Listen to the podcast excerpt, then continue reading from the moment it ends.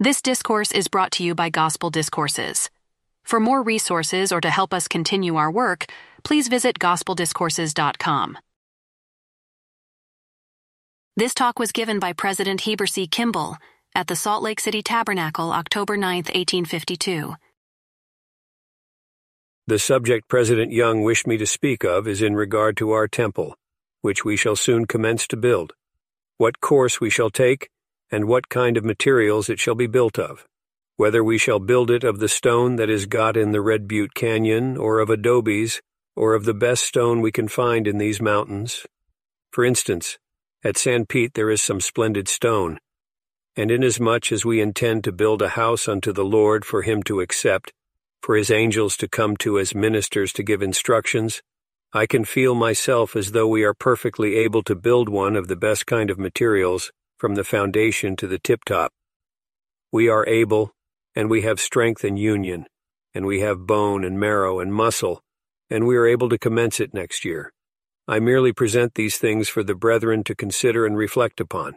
We can go to work and make an adobe house and lay the foundation of stone from Red Butte, and then we can plaster it outside and make it like the tithing office.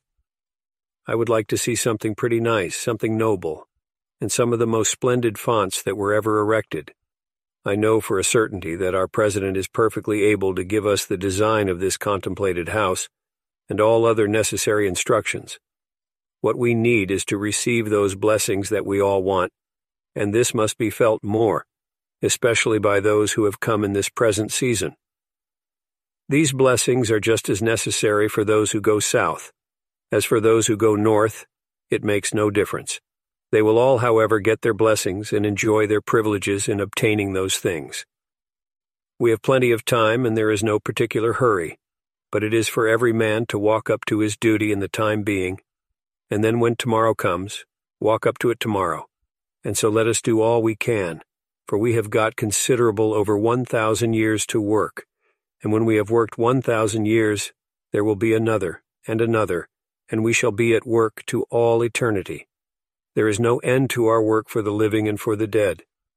Let us try and be active to do whatever we find to do today.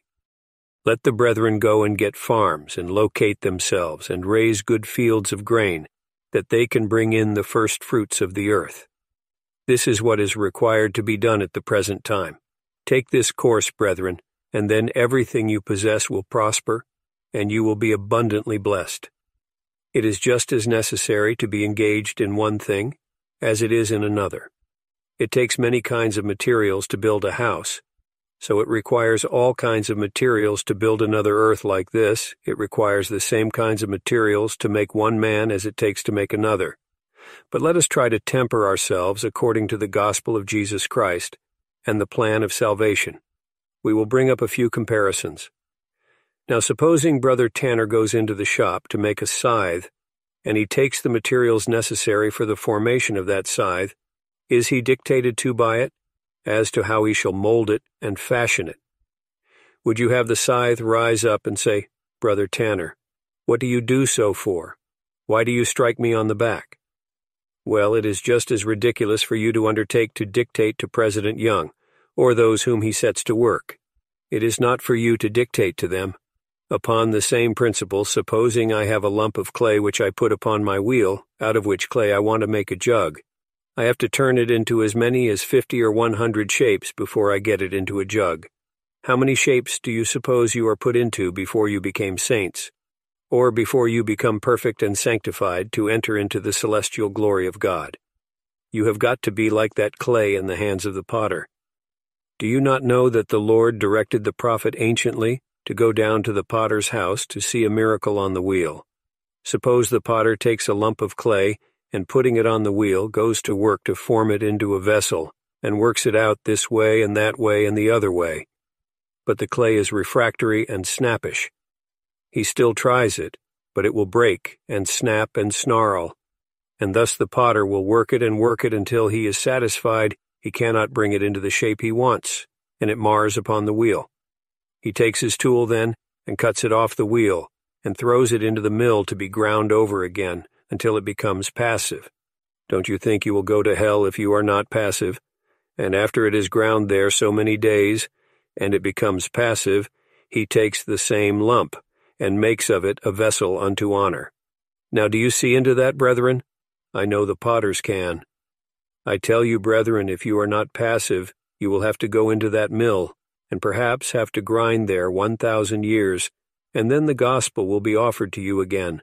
And then if you will not accept of it, and become passive, you will have to go into the mill again, and thus you will have offers of salvation from time to time, until all the human family, except the sons of perdition, are redeemed. The spirits of men will have the gospel as we do, and they are to be judged according to men in the flesh. Let us be passive and take a course that will be perfectly submissive. What need you care where you go if you go according to direction? And when you get to Coal Creek or Iron County, be subject to that man who is placed there to rule you, just the same as you would be subject to President Young if you were here, because that man is delegated by this conference and sanctioned by this people and that man's word is law. And so it is with the bishops. They are our fathers, our governors, and we are their household. It is for them to provide for their household and watch over them, and govern and control them. They are potters to mold you. And when you are sent forth to the nations of the earth, you go to gather the clay and bring it here to the great potter, to be ground and molded until it becomes passive, and then be taken and formed into vessels, according to the dictation of the presiding potter. I have to do the work he tells me to do, and you have to do the same. And he has to do the work told him by the great master potter in heaven and on earth. If Brother Brigham tells me to do a thing, it is the same as though the Lord told me to do it. This is the course for you and every other saint to take. And by your taking this course, I will tell you, brethren, you are on the top of the heap, we are in the tops of the mountains, and when the stone shall roll down from the mountains, it will smash the earth and break in pieces everything that opposes its course. But the stone has to get up there before it can roll down. We are here in a happy place, in a goodly land, and among as good a people as ever the Lord suffered to dwell upon the face of the earth. Have I not a reason to be proud? Yes, I am proud of the religion of Christ. I am proud of his elders, his servants, and of his handmaids. And when they do well, I am prouder still. I do not know, but I shall get so proud that I shall be four or five times prouder than I am now. I want a vote from the congregation concerning the temple, whether we shall have it built of the stone from Red Butte, or of adobes, or timber, or of the best quality of stone that can be found in the mountains. It is now open for discussion.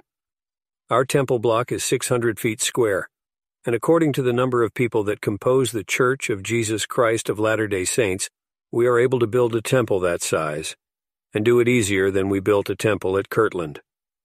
I put the motion which is before you, that we build a temple of the best materials that can be furnished in the mountains of North America, and that the presidency dictate where the stone and other materials shall be obtained, and that the presidency shall be untrammeled from this time henceforth and forever.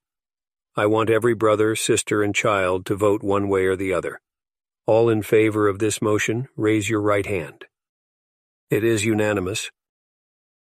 Recorded by G.D. Watt. Found in the Journal of Discourses, Volume 1, pages 160 through 162. Please visit gospeldiscourses.com to donate and help us continue this work.